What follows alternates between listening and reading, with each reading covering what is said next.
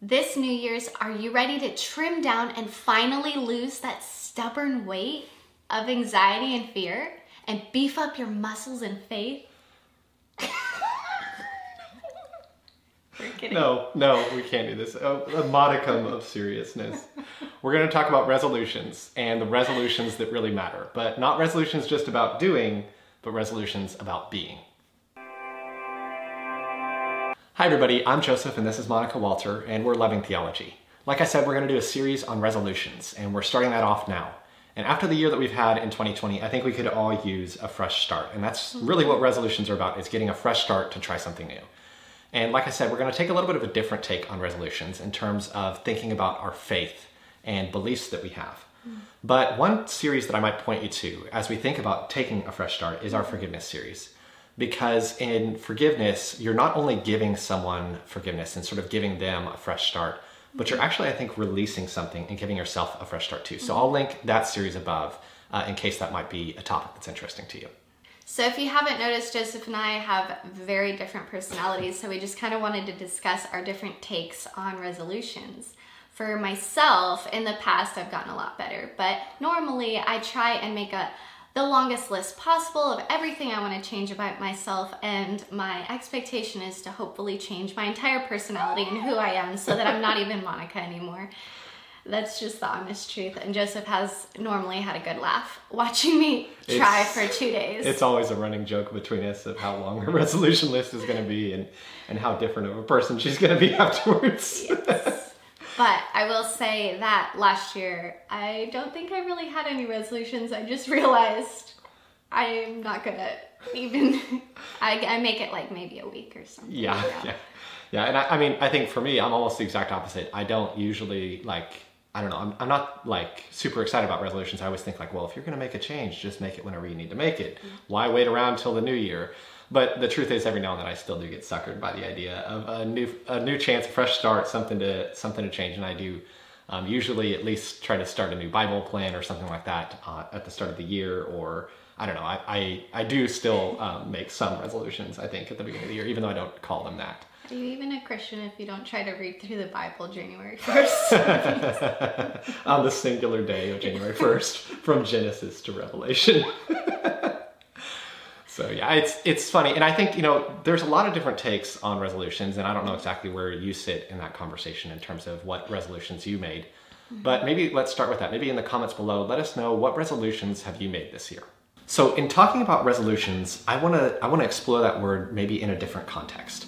Because if you think about the word resolution, um, like I don't know if you've ever seen like a legal contract, but you know it says you know therefore therefore therefore now be it resolved. So basically, um, the in a contract, what's happening is you're making resolutions, you're making decisions. Essentially, that's what a contract represents, and that's the way that I want to think about resolutions. Is not as uh, you know a thing of what we're going to do, but a decision that we've made about what we're going to believe about reaching a final decision for what we're going to believe. And, and you know, resolutions most of the time, whenever we talk about what resolutions we're going to make, we are talking about habits. What habits do we want to have? And the most important habits to have, of course, are the habits that are described as like the fruits of the Spirit in the Bible. The virtues that are described in the Bible are the most important habits that we can have. And the thing about that, though, is that it's not just the action of doing them. These are these fruits, if you will, of the Spirit have roots. And those roots are really in faith. Those roots are in what we believe. And what we believe is what really defines who we are. It defines our being. And as a result, that's what leads to our doing, what we're actually, what our habits actually are. Um, and maybe if I can give an example, because sometimes it's easier to understand these things and wrap your head around it by an example, um, is the example of rest. So let's say that, you know, I made the New Year's resolution that I'm going to rest more. And I could put it on my to do list to rest and check that sucker off by sitting down for a few minutes, and I could actually practice physically resting. But I think the more important aspect to rest is the emotional mm-hmm. part of really letting go, of really just sort of breathing that, breathing that sigh of relief and being at mm-hmm. peace, mm-hmm. um, whether it's for a few minutes or a whole day or, or whatever you, you know, whatever my resolution was. If I'm just physically resting, but I'm and still in emotional turmoil, I'm, I'm not really getting the benefit, I think, of rest. And I think the only way that you can really rest in that way, where it's an emotional sense of rest, where you can really be at peace, is what do you really believe? Yeah. Um, and we actually have a series where we talk about rest and we talk about what is our theology or what is our perspective, our beliefs behind resting, so that we can really, in, in changing that perspective, we're able to genuinely rest, that we're able to genuinely be at peace and just kind of breathe that sigh of relief. And so, whenever we talk about the habit of resting, I would say that unless you have the right belief about resting, Yeah. you aren't able to really, you might be able to do the action of resting, but you're not able to really, truly have that resolution to, to rest. So that's what we want to talk about is making those resolutions that change the way that we think about it. And so, as we know, the righteous live by faith. And what that means is that our faith lies in our beliefs and what we think and what's in our heart. And from that is what our actions come out of. So, as we strengthen our beliefs and um, what's in our heart, as we're reading scripture, as we're getting to know more and more what's truth, then our actions will flow out of that. Yeah, like, and if I can give another example, we have a series on what it means to be satisfied and how to be mm-hmm. satisfied. And we talk about being satisfied in pleasure in that series. Mm-hmm. And one of the things that we talk about is what is our belief about why God gave us the commandments, mm. why God gave us the instructions for how to live. Yeah. Because at the end of the day, all of us want to feel satisfied. That, uh, if anything, that's one of the driving forces that all of us feel. And if you really think about it, behind a lot of our actions and a lot of our decisions is that we're looking for satisfaction. Mm-hmm. And so, if we believe that pleasure is what's going to give us satisfaction, then we'll pursue it no matter how we can get there. We, that's what we're after. But if instead we believe that God's instructions were given to us not to inhibit our pleasure or inhibit our satisfaction, but to enable our satisfaction. And so, whenever we actually believe that, that we believe that that's true, then all of a sudden we'll start to notice our actions changing because we're no longer resisting something that we don't want to do. Mm-hmm. We're starting, we simply just don't want to do that anymore. We want to, we're starting to do things that we do want to do and that are good for us because we believe that they will actually get us the result that we're after. Yeah, and I think that belief also stems from a better understanding. And I that's kind of what our aim is in this series is to better understand and so that we can really truly believe what it is that we're the questions that we're going to be answering. Yeah, and I'll make sure to link that satisfied series above in case that was interesting to you. Um, but you know, there's this word, um, the Latin word basically for conviction, and that's another way of talking about what we're talking about here. So I want us to find conviction to to really be confident in our beliefs. That Latin word for conviction is it kind of paints this picture of being open to cross examination. That you don't simply um, you know shut the door to considering something, but you are open to discussing. You're open to exploring it. So as we talk about these things that we want to have resolutions on, you know, maybe you feel like, oh, I've already settled that question in my mind.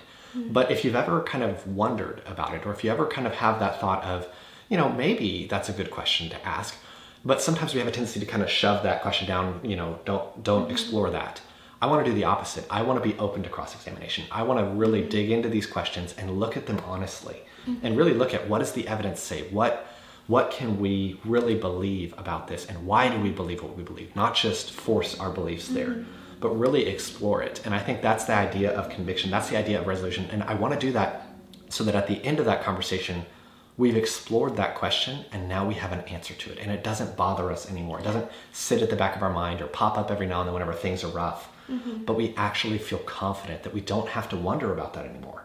That we know the answer to that question and we can remind ourselves not just what we believe, but why we believe it. And even if there isn't like this questioning of something specific, I feel like you might even just have this action that keeps popping up every single time things get a little bit rough. And that can stem from a belief in something that you're you might not have a complete understanding of or it just um, maybe you forgot. I think that's something else. It's not so much that you question but i think it's important for all of us that we always go over these questions to always make sure our foundation is good that our house is built nice and strong that we're you know getting our daily bread making sure that our um, belief and our understanding is based on truth and that like something hasn't come in or maybe there is a gap that we just never really noticed. Yeah, like something you said earlier, um, whenever we were talking about this, is um, you know using that analogy of the fruits have roots. Sometimes those fruit, those roots need to be nourished, and Oh, so even if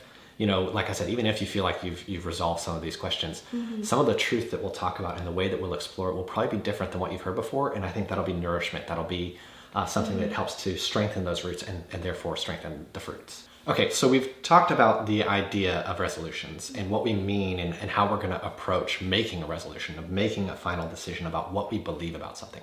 But now let's get specific. What topics are we going to cover in this series? What questions are we going to address? What are the resolutions that we want to help you make this year? Um, the first topic, the first resolution that we want to help you make is really this idea of is God real? And, and more specifically, what does is belief in God reasonable? Mm-hmm. Is it reasonable to believe that there is a God? Mm-hmm. And I think, you know, underlying this question is just an acknowledgement of this sort of social narrative that's out there, this cultural pressure, if you will. Mm-hmm. Um, that and, and the story that it tells is, you know, we used to need God to explain the world around us, to explain how everything came to be. We needed God to explain it because it was all so mysterious.